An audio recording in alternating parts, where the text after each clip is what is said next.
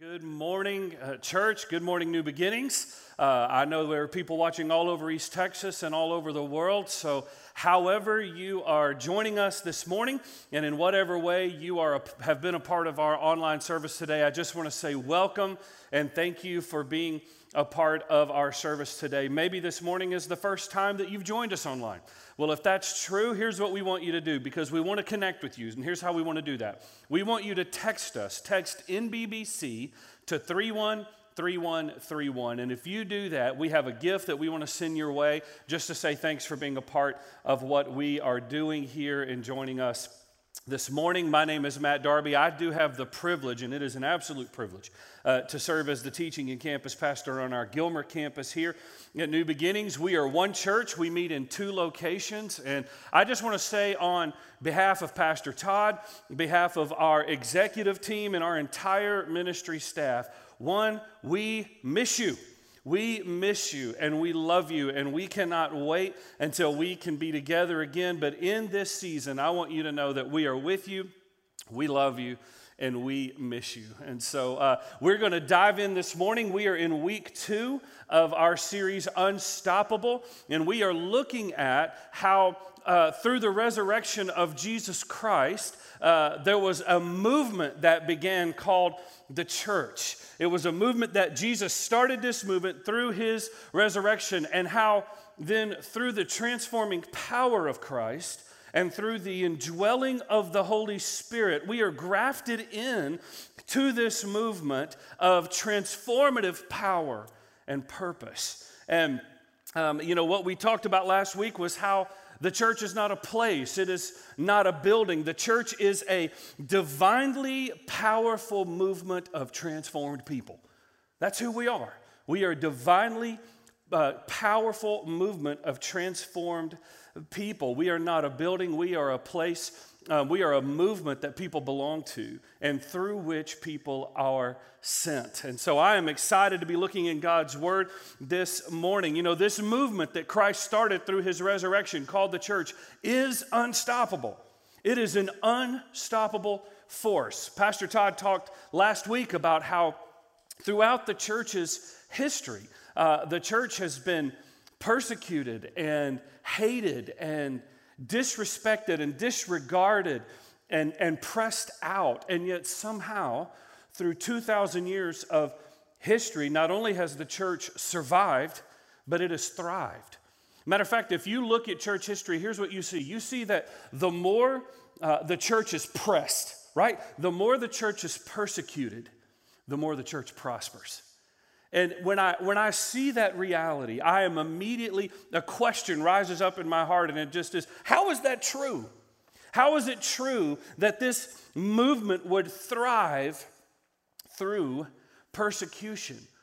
What is the power behind the church that causes it to have this supernatural flourishing through 2,000 years of hardship and persecution? And that's what I want us to look at this morning. I want us to look at what is the power of the church. And we're going to look at that starting in Acts chapter 1. So, right where you are, if you want to grab your Bible and go to Acts chapter 1, uh, we're going to begin there. And just as a, a, matter of context, let me kind of tell you where we are. Um, Acts is written by Luke. Uh, Luke wrote two books. He wrote the Gospel of Luke and he wrote the book of Acts. And uh, uh so that you kind of know what the narrative does, Acts 1 kind of picks up where the end of Luke ends. So Luke 24 ends with the ascension of Jesus, and Acts chapter 1 picks up with the ascension of Jesus. And so it's this continued narrative. And so, with that in mind, I want you to look with me at Acts chapter 1. We're going to start right in verse 1. God's word says this In the first book, O Theophilus, I have dealt with all that Jesus began to do and teach until the day when he was taken up, after he had given commands through the Holy Spirit to the apostles whom he had chosen. He presented himself alive to them after his suffering by many proofs, appearing to them during 40 days and speaking about the kingdom of God. And while staying with them, he ordered them not to depart from Jerusalem, but to wait for the promise of the Father. That's the Holy Spirit, which he said You heard from me, for John baptized with water, but you will be baptized with the Holy Spirit not many days from now. So when they had come together, they asked him, Lord, will you at this time restore the kingdom to Israel? And he said to them, It is not for you to know times or seasons that the Father has fixed by his own authority, but you will receive power when the Holy Spirit comes upon you, and you will be my witnesses in Jerusalem and in all Judea and Samaria and to the end of the earth.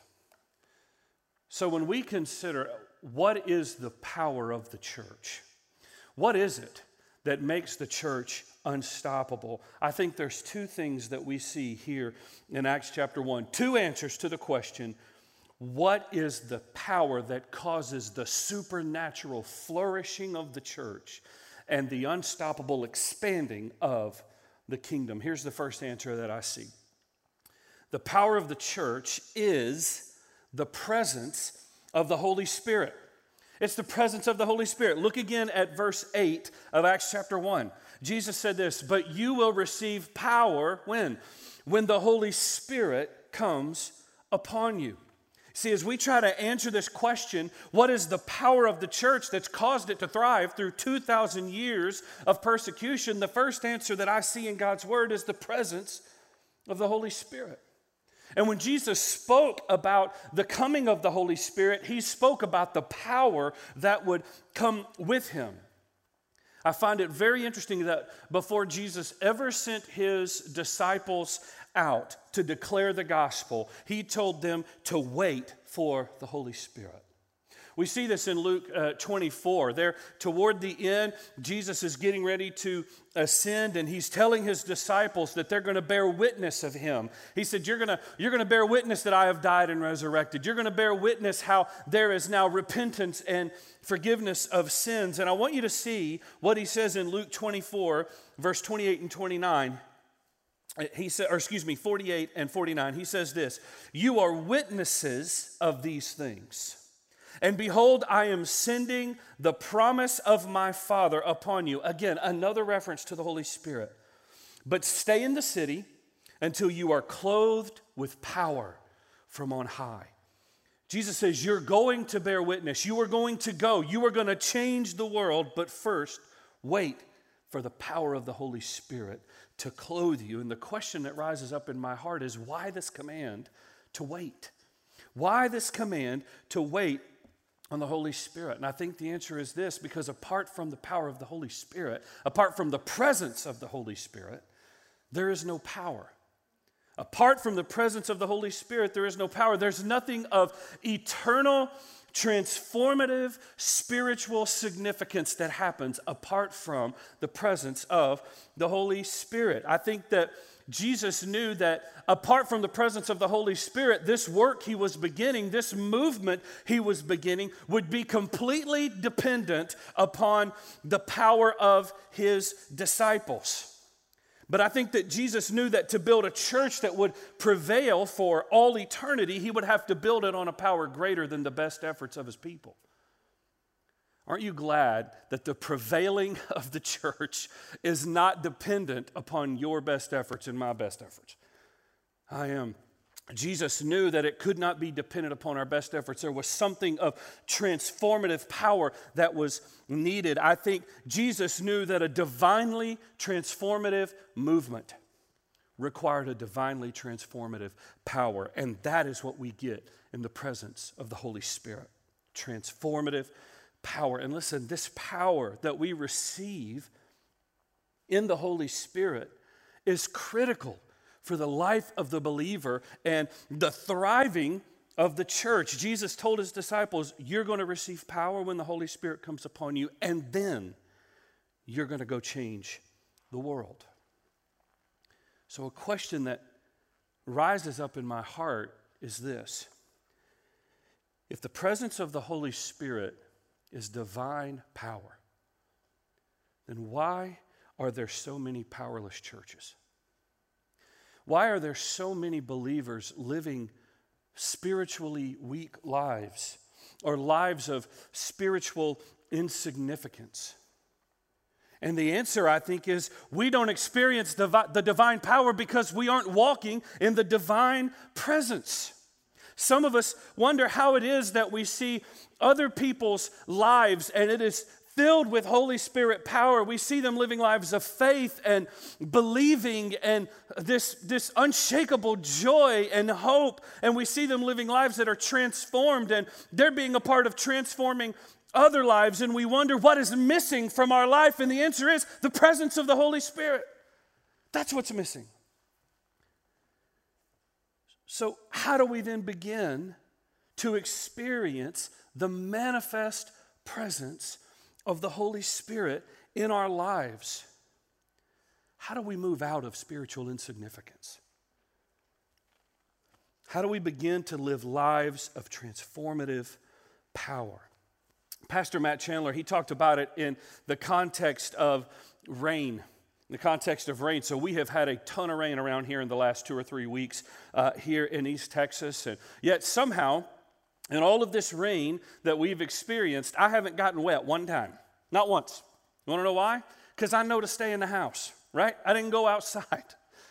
But if I wanted to get wet by that rain, if I wanted to be covered head to toe, in that East Texas rain, what did I need to do? I needed to go outside. I needed to, listen, position myself beneath the rain.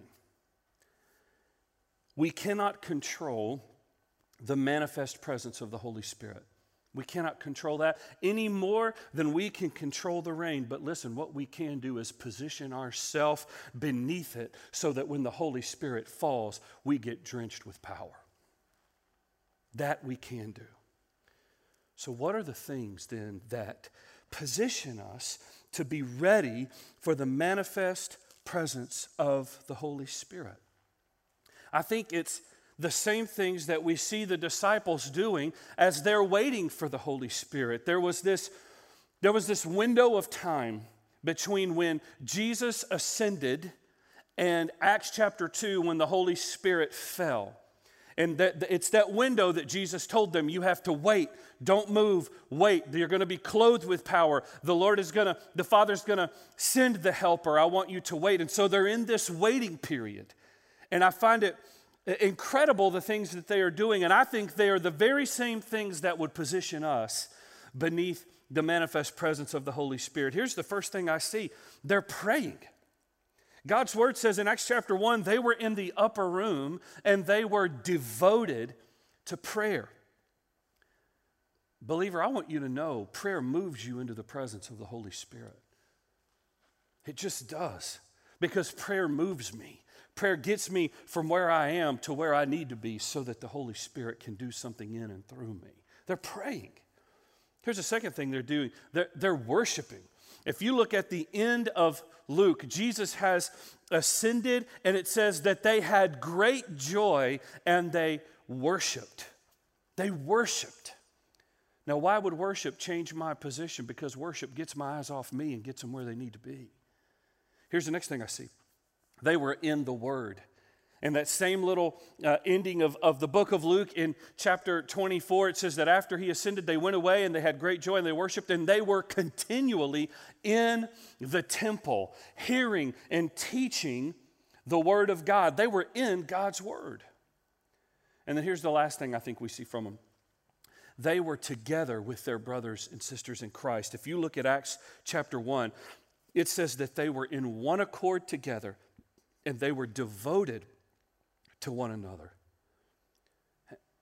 And I think these are the things that position us uh, to, beneath the presence of, they position us to be ready for the presence of the Holy Spirit, prayer and worship and God's Word and godly relationships, being with our brothers and sisters in Christ. So the thing I want to ask is are these things an active, growing, vital part of your life? When we have positioned ourselves in the presence of the Holy Spirit, we begin to uh, see that power at work. And, and what does that transformative power look like? What does that transformative power look like? I think we see it illustrated in the life of Peter and John just two or three chapters later in Acts chapter 4. Here's what happened. In Acts chapter 3, Peter and John heal a lame beggar.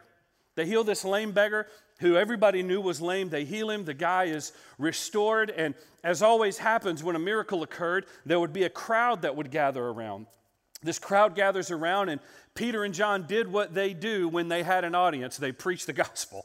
So they preached the gospel. They preached that Jesus died and was resurrected. And when the chief priest heard about this, it says that he was greatly annoyed. Now, listen, I, as you and your family have sheltered in place, I don't know if you identify with the phrase greatly annoyed, right? But I, I, I identify, maybe that's just my house. Uh, we identify with that phrase. It says, the chief priest was greatly annoyed, and they arrest Peter and John. They drag them before the Sanhedrin, and then they ask them this question in Acts chapter 4, around verse 7. They said, By what power did you heal this man?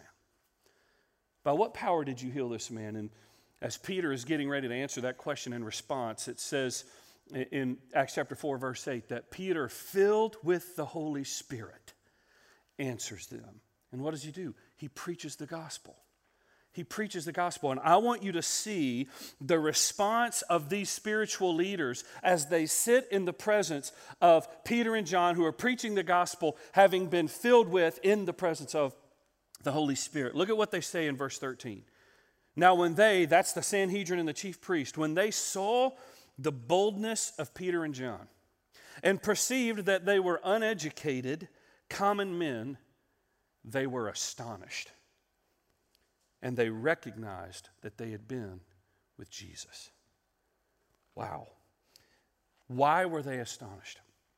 Why were they blown away? Because they looked at these ordinary men and they saw something extraordinary. They saw a boldness, they saw a wisdom, they saw a transparency and a humility that they could not understand. Listen, what they saw on display was transformative power. And this is what the Holy Spirit wants to do in your life. Wants to display a divine power. Just look very quickly at what they saw. It says they saw a boldness in Peter, and John. These are the same guys who were hiding and abandoning Jesus. They were running away. They couldn't get away fast enough. And now they're preaching in boldness. Why? Because the Holy Spirit wants to move us from the burden of fear to boldness. That's what He does in us. It says that they saw wisdom. They were looking at these uh, uneducated common men and they were astonished at their wisdom. Why? Because the Holy Spirit moves us from the weakness of ignorance to wisdom. That's what the Holy Spirit does in us. And I love this last part. It says, they looked at these men and they recognized that they had been with Jesus. Now, why does that stick out? Here's why that sticks out to me because these are the same guys who time and time again were arguing about who was going to be greatest in the kingdom, right? Who gets to sit at Jesus' right hand? Who's going to be number one beside Christ? And now all of that pride is gone away, and in full transparency and humility, they are displaying Jesus. Why? Because the Holy Spirit moves us from the death of pride to humility. This happens in the presence of the Holy Spirit. Jesus was clear that the presence of the Holy Spirit meant power in the believer and the church. So let me ask you are you experiencing the transformative power in your life that comes from the presence of the Holy Spirit? Are you positioning yourself through prayer and worship and God's Word and godly relationships to be drenched when the Holy Spirit falls. Because as we do this, we will experience supernatural power in our lives and in our church. Because the power of the church is the presence of the Holy Spirit. Here's the second thing that I see. The first was the power of the church is the presence of the Holy Spirit. The second thing is this the power of the church is the proclamation of the gospel. It's the proclamation of the gospel. Look at the second part of verse 8 of Acts chapter 1. Jesus says, You're going to receive this power when the Holy Spirit comes upon you, and then what will happen? And you will be my witnesses in Jerusalem and in all Judea and Samaria and to the end of the earth.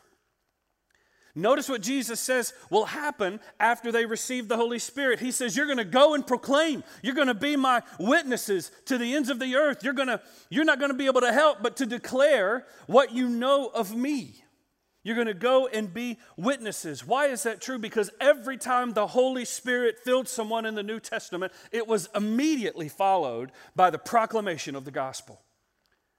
This is, this is the main thing the Holy Spirit does in the lives of believers. He fills us with His presence to enable us to preach and proclaim the gospel of Jesus Christ. You know, last week we were looking in Matthew 16 with Pastor Todd, and we were looking at how Jesus taught his disciples uh, about the church and the foundation upon which he was going to build it. And Peter made this gospel declaration. He said, Jesus, you are the Christ. You are the Son of the living God. And Jesus said, Peter, I am going to build my church on that proclamation. Why? Because the power of the church is the proclamation of the gospel. Is why in Romans 1:16 Paul says, "For I'm not ashamed of the gospel of Jesus Christ. I'm not ashamed to preach the gospel. I'm not afraid to own the gospel. I am not weakened by it. I am empowered through it. I'm not ashamed of the gospel of Jesus Christ. Why? Because it is the power of God for salvation." As the presence of the Holy Spirit fills our hearts, as the presence of the Holy Spirit fills our hearts, it will produce the gospel from our mouths.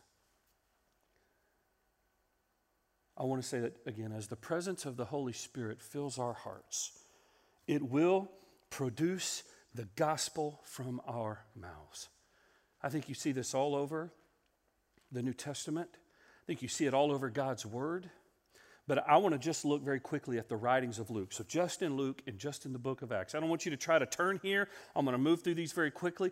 But I want you to see this prove, proven in God's word. In Luke chapter 1, verse 15, here's what we see John the Baptist was filled with the Holy Spirit, and he proclaims the coming of the Lord. A few verses later, in Luke 141, Elizabeth was filled with the Spirit, and she proclaimed a blessing over Mary. A few verses later, Luke 167, Zechariah was filled with the Spirit and he prophesied about the coming glory of Jesus. In Acts chapter 4, verse 8, we just looked at it. Peter was filled with the Spirit and he he, he preached to the rulers that Jesus was the only hope of salvation. A few verses later in Acts 4:31, the disciples were filled with the Spirit and they spoke the word of God in the face of persecution. And then in Acts chapter 9, we see Paul filled with the Spirit, immediately begin to preach in the synagogue. What was at work in these lives, in the lives of these believers, to give them the power to proclaim the gospel? And the answer is the presence of the Holy Spirit. Probably the most well known event I think that establishes this is Acts chapter 2. It's Pentecost when the Holy Spirit fell on the disciples. This was the moment that what Jesus had promised would happen came to fruition. When he said, I want you to wait until you're clothed in power, we see this happen right here in Acts chapter 2. And I want you to read this with me. Acts chapter 2, we're going to start in verse 1. It says, When the day of Pentecost arrived, they were all together in one place. And suddenly there came from heaven a sound that a, like a mighty rushing wind, and it filled the entire house where they were sitting and divided tongues as of fire appeared to them and rested on each one of them. And listen, and they were filled with the Holy Spirit. And they began to speak in other tongues as the Spirit gave them utterance. Now there were dwelling in Jerusalem Jews, devout men from every nation under heaven. And at this sound, the multitude came together, and they were bewildered because each one of them was hearing them speak in his own language. And they were amazed and they were astonished, saying, Are not all these who are speaking Galileans? And how is it that we hear each of us in his own native language? Parthians and Medes and Elamites and residents of Mesopotamia, Judea, Cappadocia, Pontus and Asia, Phrygia and Pamphylia, Egypt and the parts of Libya belonging to Cyrene, and visitors from Rome, and both Jews and proselytes, Cretans and Arabians. And listen, we hear them telling in our own tongues the mighty works of God. As soon as the Holy Spirit fell on the disciples, they immediately began to preach. So often I read this story and I, I get caught up in the miracle of the tongues, right? These uneducated, common men preaching in languages that just a few minutes ago they didn't know. And now they're preaching and it's being heard in a different language, probably seven or eight, maybe more different languages and dialects. And listen, while that is miraculous and it is astonishing, it is also not the point. The point is not how they spoke. Listen, being fascinated or focused more on the tongues is like being fascinated with the wrapper instead of the gift.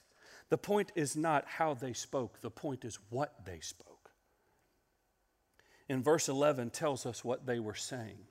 It says they were telling the mighty works of God. They were proclaiming the gospel. They experienced the presence of the Holy Spirit and they proclaimed the gospel.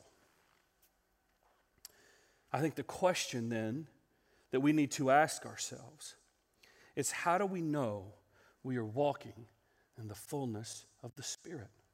How do I know I'm walking in the presence of the Spirit? And the answer is this we're going to talk about Jesus.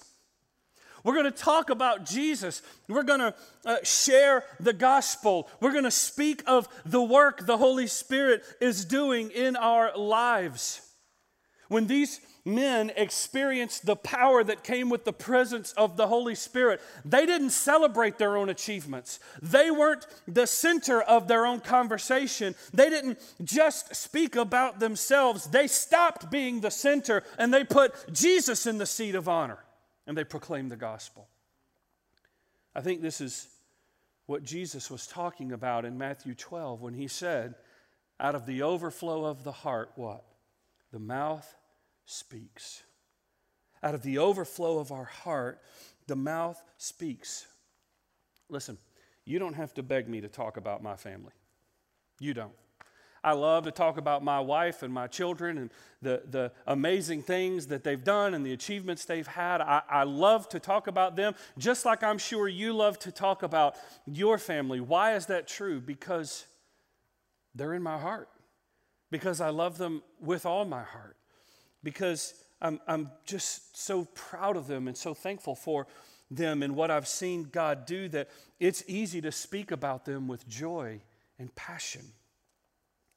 The evidence that believers have the presence of the Holy Spirit is that the gospel overflows from our mouths with joy and passion and power. That's the evidence. How do I know I'm walking in the fullness of the Spirit? The gospel overflows from my mouth with joy and passion and power. Listen, as we proclaim the gospel, it is the power of the church. So, how does it empower of the how does it empower the church? There's three things that I see just super quick, and it's this. When we proclaim the gospel, it empowers the church because it builds the foundation. What did Jesus say? He said, Peter, you've, you've proclaimed the gospel, and I'm going to build my church on that proclamation. When we proclaim the gospel, we build the foundation, we strengthen the foundation of the church. Here's the other thing when I proclaim the gospel, it refines my heart. How is that true? Because it reminds me that Jesus is the Savior, not me. It reminds me that what the people need, what this world needs, is not more of Matt, but more of Jesus. And it reminds me that He has to increase and I have to decrease. It refines my heart. Here's the third thing it does it gives me fuel to fulfill the mission it fuels me to fulfill the mission. Jesus, when what Jesus promised to the apostles and the disciples was that the presence of the Holy Spirit would be the power to fulfill their mission to go and make disciples. Because the power of the church is the proclamation of the gospel. As we as we walk in the presence of the Holy Spirit, and as we proclaim the gospel, something beautiful is going to happen, and that's this the kingdom of God is going to prosper. The kingdom of God is going to prosper. I want you to look at what happened after Pentecost. So they, the Holy Spirit falls, gives those different tongues. They're speaking in, and being heard in different languages. And Peter preaches then, they preach the gospel. And I want you to see what happens at the end of Acts chapter 2 in verse 41. It says this So those who received his word were baptized, and there were added that day about 3,000 souls. Wow. What happened? The kingdom prospered. The kingdom prospered. And here's what you see throughout the book of Acts you see this incredible rhythm, this incredible formula. The presence of the Holy Spirit comes, the disciples proclaim the gospel, and the kingdom of God prospers. And the point is simple. The point is, the church is God's plan A. We're, we're plan A. We've been called to proclaim the gospel of Jesus Christ in the power of the Holy Spirit. And as we do that faithfully, people are converted. They are moved from darkness to light and death to life to salvation. And the kingdom of God prospers. Listen, believer, I want you to hear me say, and wherever you are watching us this morning, I, I want to remind you that the power of the church is not dependent on a program. It's just not. It's not dependent on a program. The power of the church is not going to be dependent upon uh, political favor. It's not. Who's in the White House has no bearing on whether or not the kingdom of God is going to prosper in power. It has nothing to do with political favor. The power of the church is not held up by societal approval. The power of the church is not dependent upon financial security. The power of the church is in the presence of the Holy Spirit, and it is in the proclamation of the gospel. And as we are positioned under that and then do that, we will experience the prospering of the kingdom of God. Well, Listen, I, I am very prayerful that today this has been encouraging to you. I know it has been encouraging to me to unpacking God's word. What is the power of the church? And if this morning you are watching and you're thinking, you know, I, I'm just not sure that I have a relationship with Jesus to move in that power and, and experience the Holy Spirit, then we want to help you. We want to encourage you. We want to connect with you. And here's how we would do that we would just ask you to text NBBC to 313131. Because if you do that, we're going to reach out, we're going to connect, we'll pray with you, we can visit about what's next in your journey of faith. Maybe you're sitting this morning and you're thinking, I just don't walk in Holy Spirit power. I see it active in the lives of other people and it's absent in mine, and I don't know how to get under the rain. Same thing. You text us NBBC to 313131 and we will connect with you and help you take that step. I want to tell you, we love you. We miss you. I'm so thankful that you've joined us today, and I look forward to you being right back here with us next week as we worship online with Pastor Todd. Let's pray. Father, thank you for loving us and for the power of your word and how it has illuminated for us today, God, the power of the church. And Lord, I thank you for the indwelling presence of the Holy Spirit and the manifest presence of the Holy Spirit, God, and for how he moves us to proclaim the gospel. And Lord, I thank you for the gospel that has saved me. And I pray, God, I would be able to live my life like Paul, saying, I'm not ashamed of the gospel because it is the power of God for salvation. So, Lord, thank you for your word. Thank you for your church. Thank you for Jesus and for saving us. We love you and we pray in your name. Amen.